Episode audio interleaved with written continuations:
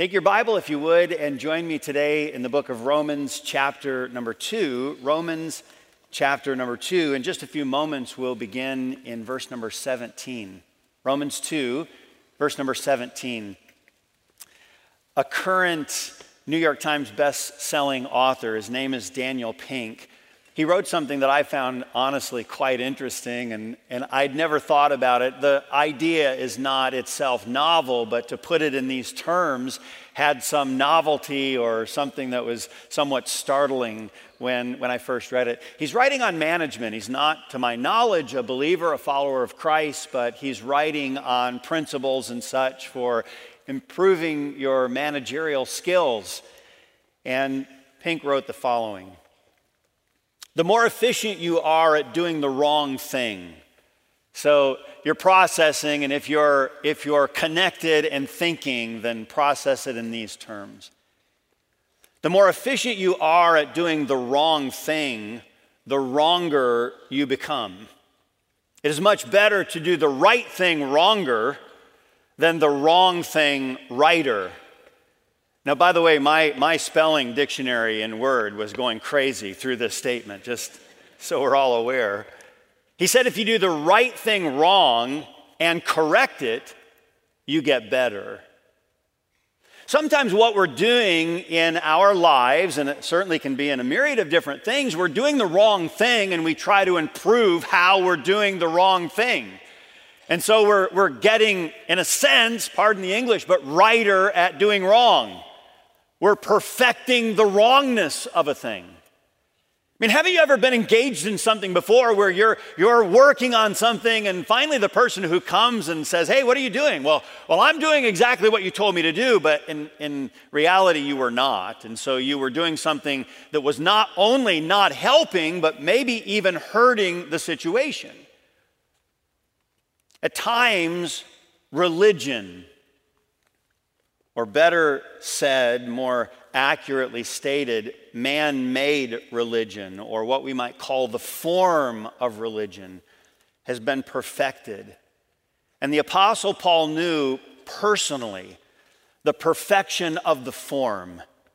In Galatians chapter 1, verse number 14, he said that he profited in the Jews' religion above many my equals in mine own nation, being more exceedingly zealous of the traditions of my fathers. Really, what he's saying is, I was really good at doing the wrong thing, and I profited. I was better at doing the wrong thing than some other people were, were good at doing the wrong thing. If we're only perfecting the form, then we're just getting better at doing the wrong thing. Now, I'm not advocating that we do the right thing in the wrong way, but wouldn't it be better to do the right thing, albeit imperfectly, rather than doing the wrong thing wonderfully well?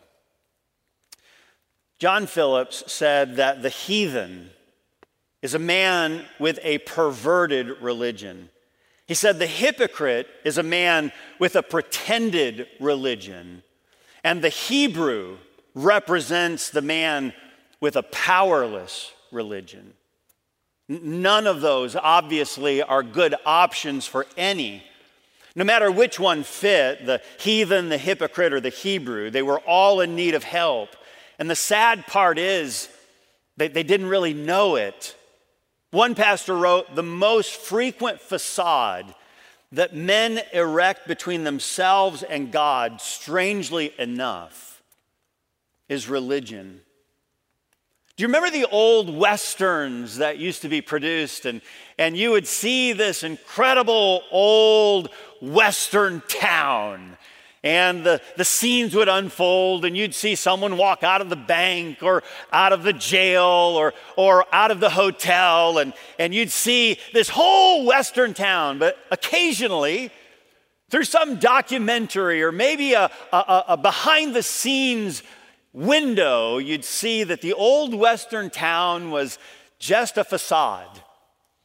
It, it looked real. It presented something that was almost convincing but it was propped up by supports. There, there was really nothing there. In a sense, you could be outside and open the door to go into the bank and still be outside. It was just a facade. I know we are still in what we've referred to as the dark backdrop of sin.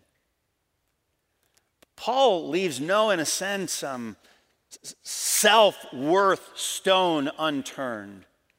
Those who had taken pride in self and those who had taken some pride in their self made religion or their self made stature, Paul says, before we can go to that which is so beautiful, we have to accurately paint the, the very dark backdrop of sin. Man made religion knows what a walk with God is supposed to look like. It attempts to go to the end product with the necessary foundational elements strangely absent. So it ends up doing the wrong thing quite well. Your Bibles are open right now to Romans chapter 2. Let's begin reading in verse number 17. Romans chapter 2, verse 17, the Bible says, Behold, thou art called a Jew, and restest in the law, and makest thy boast of God, and knowest his will, and approvest the things that are more excellent, being instructed out of the law, and art confident that thou thyself art a guide of the blind, a light of them which are in darkness, an instructor of the foolish, a teacher of babes, which hast the form of knowledge and of the truth in the law. Thou, therefore, which teachest another, teachest thou not thyself? Thou that preachest a man should not steal, dost thou steal? Thou that sayest a man should not commit adultery, dost thou commit adultery? Thou that abhorrest idols, dost thou commit sacrilege? Thou that makest thy boast of the law, through breaking the law, dishonorest thou God? For the name of God is blasphemed among the Gentiles through you, as it is written. Sadly, with, with even the very best of intentions, there are times when the, the very thing we think we should be doing is exactly the wrong thing to do. It was December 14th, 1799, the day that George Washington died. This would not be unfamiliar to most that are in here. Uh, Washington had been out riding, and um, the day before, he was um, just, you know, overseeing, doing the work of a large plantation, the grounds that he owned.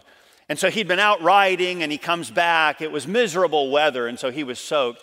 It said that he didn't change his clothes immediately. He, he didn't want to be late for dinner, so he dined in his wet clothes. And then late that night, Washington began to experience trouble breathing. So he called for a man that assisted him. And he asked him to do something that you and I today would find somewhat backwards. His name was Alban Rawlings, and he asked Rawlings to bleed him. Now, bloodletting was somewhat common. It was a standard form of medical practice in Washington's day. And so, so Alban came in, and, and this was the first of the bleedings that Washington ex- experienced. His doctors were then called. A team of doctors actually came and attended to his care. Through the next eight hours, Washington was bled an additional four times. It's estimated that Washington, through the five times he was bled, lost nearly 40% of his body's blood. Most today say that a person can die by losing 25% of their blood. 50% of their blood is absolutely fatal, and 40% most of the time results in a fatality to those who lose that amount of blood. But they were doing it with the best of intentions. Nobody wanted to see a 69 year old first president of the United States die through bleeding, but they bled him five times. Isn't it interesting that it, at times, our very best of intentions, we're not trying to do the wrong thing. In fact, we're, we're trying to do the right thing. We're, we're sincere in our efforts, but at times our sincerity does not overcome the wrongness of a thing. In the passage that is before us, Paul is targeting the religious crowd. Now, I'm going to say what I think should be obvious to us, and, and that is we are a religious crowd. How many of you came to personally know Jesus Christ before the age of 10? Raise your hand, please. That, that is the vast majority of people that are present in this building. We have grown up knowing songs and situations and the form of the worship of God. I, I don't think that there is anything in and of that that is innately wrong. But if we don't get some foundational things wrong, then the form that is intended to point us to God, even as Judaism had a form that was intended to point people to God, can be the very thing that takes us away from the same, takes us away from the true worship of God. So, Paul is targeting this religious crowd. They felt secure, they felt superior, but their hypocritical religion had actually made them separated. So let's take a look. The first thing we'll see here is they felt secure. Look at the first few words of Romans chapter 2, again, verse number 17. They felt secure, and the Bible says here, Behold, thou art called a Jew. Well, why did they feel secure? First of all, because they relished their name. They took some sense of national pride that we are Jews. Now, before we go any further, please note, I do think that there is a place for some, some pride, so to speak, for lack of a better term, in your nation, your heritage, where you're from. The Bible even gives us some, some, some invitation to the same. Well, they, they took pride in the fact that we have the name Jew. Now, this was one of basically three names that they had. One name that we'd be familiar with was a Hebrew. A Hebrew. That was really first applied to Abraham. It means, the, the title means one from beyond. Abraham crosses the river, he starts this journey with God. And so, Hebrew, they had that name as well because, of course, it was their language, the language they spoke. But Hebrew was one name. And then there's another name that we'd be familiar with, and that is an Israelite. An Israelite. We call them the nation of Israel. Well, well, they got that because one of their, their fathers, you know, there's Father Abraham, and then Jacob, one of the fathers. Jacob has this wrestling match with God, and, and God changes his name. He says, Thou shalt henceforth no more be called Jacob, but now Israel. Israel, prince with God. So, Israel, this, this makes sense. We call the nation the, the children of Israel. And then Jew. Jew. Jew is actually a shortened form of one of the, the 12 tribes, the tribe of Judah. And so it's an abbreviated form, not Judah, but just Jew. This became a title that was applied to the nation after the Babylonian captivity. When they came out of the captivity, there was now this, this national title that they took on. They're all now Jews. The, the, the name Judah means one who is praised. One who is praised. And I think that they like this title, Jew. This was their name. They were the chosen people. And they took some sense of pride in this. And, and certainly they were chosen. The Bible says in Galatians chapter, excuse me, the Bible says in Deuteronomy 14, verse number 2 For thou art an holy people unto the Lord thy God, and the Lord hath chosen thee to be a peculiar people unto himself. Listen, above all the nations that are upon the earth. They are clearly a nation that was chosen by God to be a people that demonstrated something special. They ultimately took that to mean that by their birth, they are secure. Sadly, they failed to realize that God had chosen them to be a light in a dark world, showing all the special relationship that comes from a relationship with God. But your birth does not mean that you have secured some kind of spiritual position. Our birth lands us all on equal footing. Galatians 3:28. There is neither Jew nor Greek, there is neither bond nor free, there's neither male nor female, for you are all one in Christ Jesus. We're again reminded that the gospel is the great equalizer of all mankind. Later, we're going to address some of the advantages that are going to be given to the nation of Israel that are not to be confused as an advantage to the individual in Israel. I know we're, we're laying some groundwork, and I hope you're processing. There are some advantages. Hey, listen, I'm part of the nation of Israel. Wonderful. Does that mean you get an individual pass on some things? And the answer is no. You're going to stand on your own two feet before Almighty God. To us, Paul may be saying something like this You call yourself a Christian, a church member, a deacon, a teacher, a good person, but a self ascribed title is not the security of your eternal reward. No one will be able to show their Baptist card at the gate of heaven and expect immediate entrance. And Paul wasn't finished speaking in the most controversial of terms. Later in this same chapter, in fact, look in your Bible a little bit later. Look down at Romans 2, down at verses 28 and 29. Just look a little bit past where we're at in our text, and notice what he says here. He says, For he is not a Jew, which is one outwardly. Whew, wow. Now, this is going to stir major controversy to a Jewish reader. He says, He is not a Jew, which is one outwardly, neither is that circumcision, which is outward in the flesh. Now, to any Jew, them's fighting words, okay? There are certain words that you might say to another person, and if they say that, man, it is take off the coat because we're going at it, okay? Paul just said, hey, listen, you're not a Jew just because you have adhered to the outward standards. Boy, okay, you better back this up, Paul, or you better backtrack that statement because them's fighting words. Look a little bit further. He doesn't stop there, verse 29. But he is a Jew, which is one inwardly.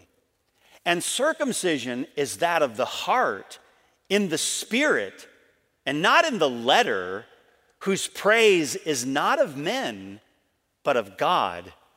Remember again the, the, the, title Jew. This is the shortened form of Judah, which means praise.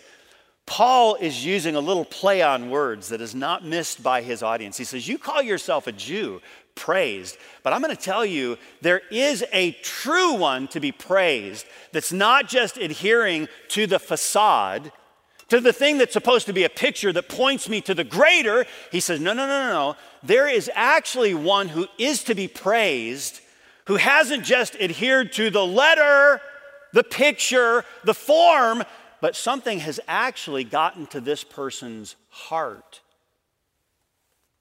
Why are these people so secure? Well, because they relied on their name. We have the title Jew. Paul just removes that from underneath them. Why do they feel secure? Because they relied on the law. We have the law. Look in your Bible again, Romans chapter 2, verse number 17. Behold, thou art called a Jew and restest in the law and makest thy boast of God and knowest his will, and approvest the things that are more excellent, being instructed out of the law. Okay, did you notice he says, You're resting in the law. They place their confidence in the law and their ability to keep it. Well, th- that would have been fine if they could have perfectly kept the law. So that's okay. Listen, are you perfectly adhering to all the law of God? Well, many Jews would have said, Yes, even from my youth I have upheld all of these. And Paul's about to pull that rug out from underneath them. Have you ever put your weight on something expecting it to hold you up and it did not? Okay, I mean, you just expected this is going to, and, and it just came out from underneath you. How about this? And don't do this, okay? So don't do it. But have you ever went to sit down and someone pulled the chair out from behind you? See, you're laughing and it's not funny, okay? So, so you know, somebody goes to sit down and you're, you're just to sit down and you think, hey, this is to be funny. And you had an expectation, and that expectation was clearly missed.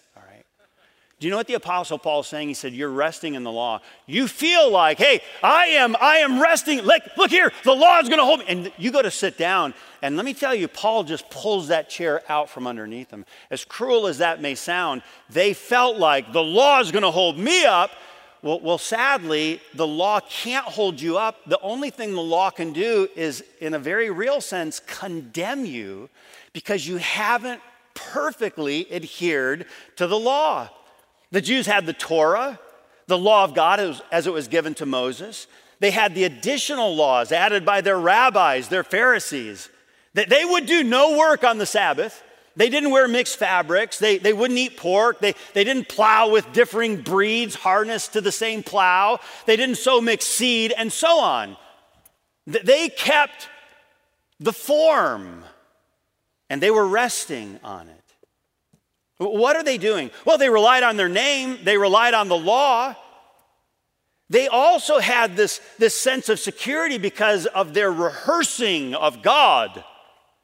Okay, now I want you to see this statement again in verse number 17. Behold, thou art called a Jew and restest in the law and makest thy boast of God. Here, for the first time in Romans, the apostle uses the verb to boast or to brag, and he uses it often. The Jews were bragging about their relationship with God, although it appears they, they didn't really have one. They got caught up in the loop of boasting about their exclusive relationship with God. It really wasn't boasting in God, but in the fact that God belonged to them. It was actually a strange twist of using God to praise themselves. Isn't that interesting? Have you ever seen people who, who boast in their relationship with God? What, what we have in God. But, but really, they're not boasting in God. They're boasting, in a sense, in their exclusive relationship with God. And Paul is again targeting these who are doing the, the, the, what they think is the right thing, but they're doing the wrong thing and maybe what many would say the right way. James chapter 4, verse number 16. They're rehearsing their God, but James says this now, but now ye rejoice in your boastings. All such rejoicing is evil. You're taking glory in your own bragging. Well, let me tell you about my God really, you're not telling us anything about your God. You're just telling us about your relationship, your perceived relationship with your God. Romans 2:23 Thou makest thy boast of the law through breaking the law dishonorest thou God. He said you're bragging again about something but the very thing you're bragging about you're actually using as a disservice to God. Did you, did you ever have a friend who was always bragging about their uncle or whoever that was I mean, you mention anything, and oh, yeah, well, mine is better than, and, and oh, yeah, well, my uncle and my friend, and no matter what you said, there's some boast that has to come in. Do you know what the Jews were doing? It didn't matter who had what, nobody has what they have. We have a name, we have a law, and we are boasting in God although they truly were not. This brought about a feeling not only of security, but also of what we would identify as superiority. Look a little bit further. They felt secure and they felt superior. Look at verse number 18. And now, and knowest his will and approvest the things that are more excellent, being instructed out of the law. The word instructed out of the law. It's catecheo, catecheo. We would get to catechize or, or, uh, or a catechisma. We, we would get this idea of a catechism. Like, okay, I'm going to catechize something. I'm going to organize something in such a way that it can be formally taught. The Jews used the catechism to instruct. It usually began with a question and then it resolved in an answer. It was a formal, healthy, good way to impart information and instruction. They had a formal education in the things of God. Clearly, to them, they are doing just fine. They had their knowledge. They also saw themselves as gods, excuse me, as guides. They felt superior. We have knowledge. They felt secure. They felt superior because we are guides. Listen, if you want to get from point A to point B, come see me. I know the way to go. Again, verse number 19 and art confident that thou thyself art a guide of the blind, a light of them which are in darkness. Jews in general, and the scribes and the Pharisees in particular, considered themselves to be superior mentors of the community in spiritual and moral matters. Listen, if, if anyone needs to know what to do or how to do it, the Jews have the answer. Okay, to, to guide, you yourself need light. They assumed this as well. They assumed that we are a light of them which are in darkness. Why did they feel superior? Well, because we have knowledge. We are the light. We are the guides. And then they also saw themselves as teachers. We're the teachers. Look at verse number 20. Romans chapter 2, verse number 20. An instructor of the foolish, a teacher of babes, which has the form of knowledge and the truth in the law. Paul uses an expression here the form of knowledge and of truth. The form. Re- really, what he's saying, you have the pictures of truth, but you haven't gone beyond the picture. Okay, a, a wedding ring, to put one on my finger, doesn't make me married, but it pictures the same. I can wear a stethoscope around my neck, but it, it doesn't make me a medical doctor or a nurse. I can wear a hard hat, but it doesn't make me a construction foreman. I can pull one of my dad's old shirts from his policing days out of the closet and put it on, but it doesn't make me a, a sergeant. It, it's just the form. Something beyond the form has to be real in my life before I can be called this or that or the other. And the Jews said, Hey, listen, we've got what is necessary. No, you, you just have the form. The Jews didn't have the reality. They were so deluded that they elevated themselves to a position of teacher, or what the Bible would refer to as masters. James reminds us of this My brethren, be not many masters. That is, don't be many teachers. Why? Knowing that we shall receive the greater condemnation. The word master there, it means teacher. Over and over again, the disciples are going to use, in fact, if you, if you do a simple cursory search on this, you see that the disciples preferred the name for Jesus, Master. The, the scribes, even the Pharisees would go when conversing with Jesus and they would say, Master, Teacher, do you know what title now the Jews had taken for themselves? We are the masters. We are the teachers. We are the ones who can distribute the knowledge. This is the term they had taken for themselves. We're the learned, the professors of purity, the teachers of truth, the masters of morality. Jesus said the disciple is not above his master, nor the servant above his Lord. And to that, the Jews would have said, Amen. The disciple is not above his master. The problem is the Jews didn't see themselves as disciple, they saw themselves as master. Amen. when I was a kid, we used to paint our bikes in the basement. So we had a, a basement that was kind of like a cellar when I was a kid growing up in, in Adrian, Michigan. So here's what we would do we would, we would take all the stuff we could off from our bikes. So the wheels and handlebars, seats, and everything. We'd take it all off so it's just the bike frame, or as much as we could get it down to the bike frame. And then we'd bend a couple hangers, you know, shirt hangers, and, and we'd pound a nail into the floor rafters that were above us and we would, we would hook, the na- hook the hanger on there, and then we'd use the other hook end of the hanger, uh, of a couple hangers to hang our bikes. And we'd get some spray paint, and I'd get it from a place called Smith's Cyclery in Adrian, Michigan, and, and, you know, shake our spray paint and start to spray paint our bikes. And they were incredibly quite nice we would put this really beautiful paint job on our bikes, change the color, you know. And then we'd re- reassemble the bike. And then I can remember taking it up the stairs of that, you know, old basement that we had and where we'd work on stuff. And, and the bike was absolutely beautiful until we took it outside. When you take the bike outside and the sunlight hit the bike, it revealed all the problems of our paint. You could see, like, oh, the paint was runny. You missed this spot. You covered over that. You weren't supposed to. I mean, when you, it looked so good in the basement.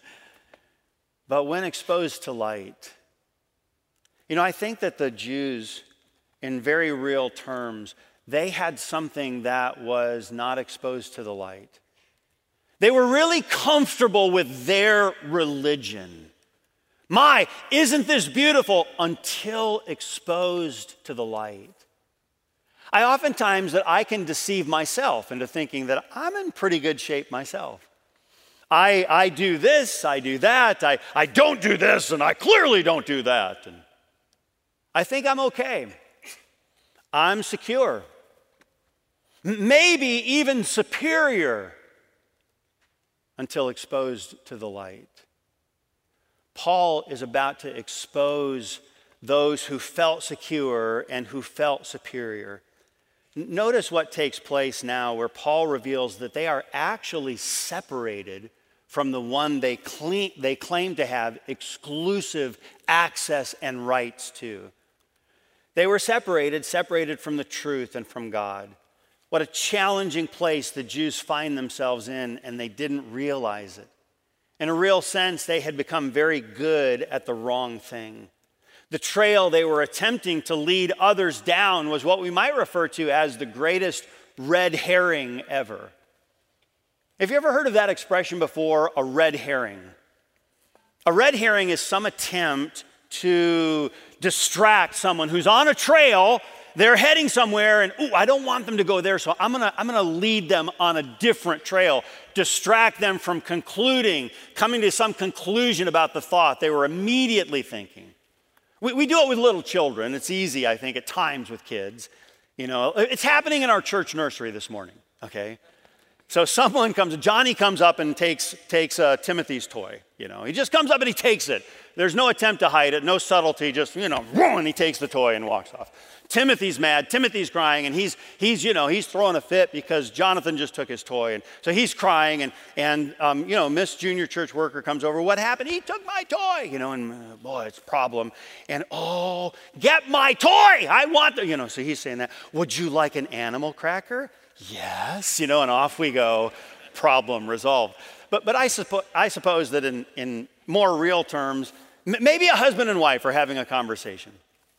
And she says, Sweetheart, did you fix the garage door? Did you do something with your hair? It's strikingly beautiful, okay? And, and or maybe even more realistic than that. Um, did you fix the garage door? Um, sweetheart, yeah, I'll, I'll answer that in just a minute, but are you still slamming that door? I mean, you know, the way you close the door is causing a problem. And, and are you still slamming the door? Well, I don't slam. See, what he's done is he's redirected the conversation away from, did you fix the door, to, you're really the problem at hand here. Do, do you know what the Jews are doing? It's as if, in a sense, they're trying to use this red herring. The, the term is, is under some, you know, confusion as to where did it really start from, but most say that the term came from those who are trying to escape a pursuit. So they're being pursued by the law. Justice is closing in, and they take a red herring, you know, a dead fish, and they, they would try to confuse the area by dragging that red herring on a different trail and causing the, the, the those pursuing, the dogs pursuing, to, to take a false trail. Okay. Well, there's no red herring with God. I mean, he, he knows me, he knows the, the thoughts and intent of my heart. There's no taking him down a, a differing, altering trail. The Jews were attempting to say, We're secure, we're superior. In some sense, they're attempting to throw God and man off their trail. They put themselves in the place of teacher of others, yet were in need of teaching themselves. Look at verse number 21. Thou therefore which teachest another, teachest thou not thyself? Thou that preachest a man should not steal, dost thou steal? Thou sayest that a man should not commit adultery. Dost thou commit adultery? Thou that abhorrest idols, dost thou commit sacrilege? Thou that makest thy boast of the law, through breaking the law, dishonorest thou God? For the name of God is blasphemed among the Gentiles through you, as it is written. While the Jews condemned the sin of others, Paul said, Look in the mirror, teacher. Look to yourself, guide. Jesus went so far as to take sin that they said, No, we, we don't do that. Jesus took it to the heart level. They condemned the sin of adultery, but Jesus said, You're doing the same. Ye have heard that it hath been said of them of old, Thou shalt not commit adultery. True. But I say unto you that whosoever looketh on a woman to lust after her hath committed adultery with her already in his heart. Clearly, there was a physical standard that the Jews collectively agreed was wrong. But what about the hidden man of the heart? One pastor said it this way When a look turns into desire, you have crossed the line. Adultery in the heart is lust that mentally engages in fantasy. Adultery in the flesh is lust that carries out the fantasy. The sin has happened, not just in the physical act, but in the matter of the heart. Paul goes on to address the matter with the Jews that thought they were safe regarding the matter of idols.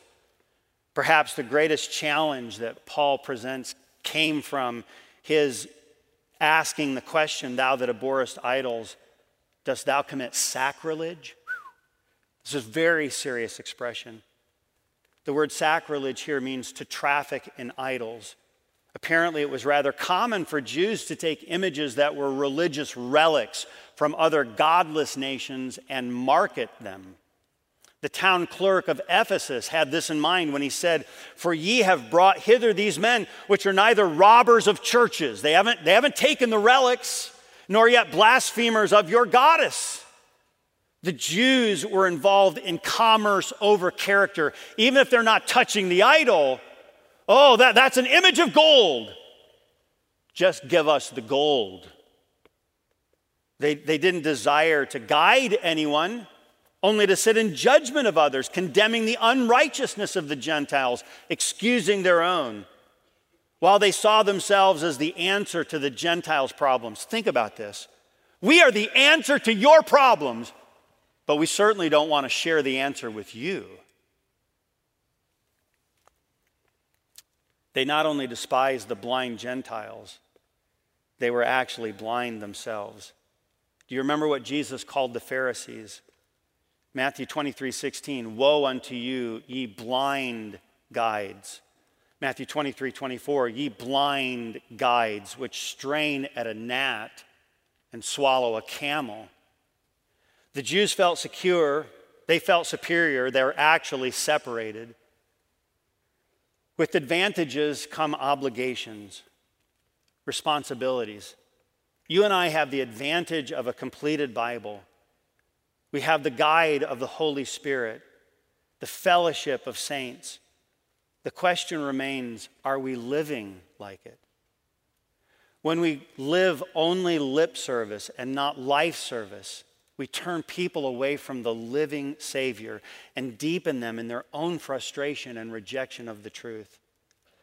For the name of God is blasphemed among the Gentiles, Paul said to the Jews, through you. What is the, the life we are living today saying to others? Are you living today with bitterness? You call yourself a Christian, a follower of Jesus Christ. What instant continually replays itself in your mind? It may have happened days ago, weeks ago, or even years ago, but it is as fresh today as it was the day it happened. Bitterness is a sin that is impossible to contain. When we live with bitterness, we become living examples that the wrong done to us is greater than the power of the gospel to free us from the same. The gospel is not greater than the wrong that has been done to me, and I will not let that wrong die. Hebrews 12, 15 says, looking diligently, lest any man fail of the grace of God, lest any root of bitterness springing up trouble you, and thereby many be defiled. It's as if he is saying, for the name of God is blasphemed among the Gentiles through you, because you have not dealt with the matter of unresolved wrong. Are you a gossip? Where no wood is, the fire goeth out. So where there is no talebearer, the strife ceaseth. The word talebearer is a compound word. It means one who shares secrets. He goes around talking, walking about, sharing secrets. Did you hear about? What value does that have for this person other than enlisting them to a cause that may be yours? And so now we, we go about sowing discord even among the brethren. Are you simply unkind to others? Simply unkind. The Bible says that Jesus went about doing good. Ephesians 4:32 and be kind one to another, tender-hearted, forgiving one another, even as God for Christ's sake hath forgiven you. We could go on and on, but I suppose that maybe each of us could name our own sin, whereby the name of God could be blasphemed among the Gentiles, or what we might refer to today as the unbelievers. The reality is Romans 8:37 applies to every believer who's ever stepped foot on the face of the earth. Nay, in all these things, we are more than conquerors through him through Christ who loved us. Man made religion is never enough. It gives us a false sense of security, a feeling of superiority, and we may be good at it, but we're only getting better at the wrong thing. Even as true Christians, we can easily go astray. When I become more focused on the failures and problems and sin of others, than I do the failures and problems and sin of self, I may be dangerously close to causing the name of God to be blasphemed through me. May God be our true helper, our strength, and may we place no confidence, no security, no superiority in the flesh.